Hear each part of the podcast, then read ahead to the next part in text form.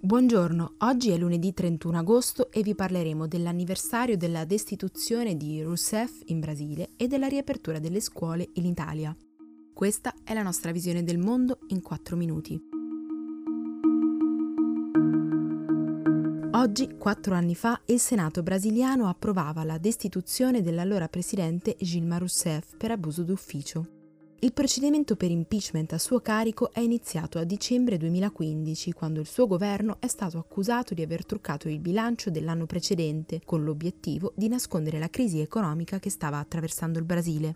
Già nel 2014 il partito di Rousseff, al potere dal 2003, era stato travolto dallo scandalo Petrobras, l'inchiesta giudiziaria che ha scoperchiato una fitta rete di corruzione che legava grandi società private e numerosi politici brasiliani e latinoamericani. La stessa indagine, rinominata Operazione Lava Jato, portò nel 2018 alla condanna del predecessore di Rousseff, Luis Inácio Lula de Silva, e del suo successore, Michel Temer. Rousseff ha sempre respinto le accuse a suo carico, denunciando che fossero parte di un'operazione politica per toglierle il potere, che ha più volte definito un vero e proprio colpo di Stato. Nel 2019 anche alcune inchieste giornalistiche hanno messo in dubbio la neutralità delle condanne, soprattutto quella nei confronti di Lula i giudici avrebbero cospirato contro il leader politico per bloccare la vittoria della sinistra alle elezioni presidenziali del 2018, le stesse in cui ha poi trionfato l'estrema destra di Jair Bolsonaro.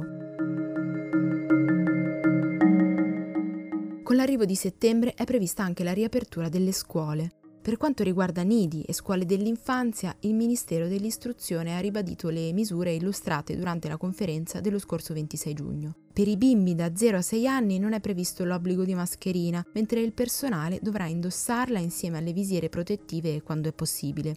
I gruppi di bambini non potranno essere mescolati durante le attività come l'ingresso e l'uscita, i pasti o il pisolino. I piccoli dovranno essere accompagnati da un solo genitore e la temperatura verrà misurata all'entrata. I ragazzi più grandi invece rientreranno a partire dalla metà del mese, tranne in Alto Adige, dove ricominceranno già il 7. Il 14 riapriranno le scuole nella maggior parte delle regioni, il 16 in Friuli Venezia Giulia, il 22 in Sardegna. Questo è più o meno tutto quello che si sa con certezza. Prima di tutto i dubbi riguardano i trasporti. Se su quelli scolastici come gli scuolabus sembra infatti fattibile imporre delle regole specifiche e comunque ci sono delle difficoltà, non è chiaro come si possano regolamentare gli ingressi dei ragazzi sui mezzi pubblici dei grandi centri, condivisi con tutti gli altri cittadini. C'è poi la questione della differenziazione degli orari di ingresso, un'ipotesi che incombe sulla testa degli studenti da mesi ma che è ancora al vaglio del Comitato Tecnico Scientifico. Incerte sono anche le questioni dell'obbligo della mascherina, della misurazione della temperatura, del mantenimento fisico della distanza di un metro in classi spesso sovraffollate e piccole. Gli studenti universitari invece non rivedranno la normalità fino al febbraio 2021, secondo quanto dichiarato dal ministro Gaetano Manfredi, mentre a partire da settembre dovrebbero incominciare con l'esperimento della didattica mista, un po' in presenza e un po' online. L'unica cosa su cui sembrano essere tutti d'accordo e che varrà per tutti gli studenti è il protocollo nei casi di focolai attivi, chiuso il 21 agosto, al quale hanno lavorato l'Istituto Superiore di Sanità, il Ministero della Salute, quello dell'Istruzione, l'INAIL, la Fondazione Bruno Kessler e le regioni Emilia-Romagna e Veneto.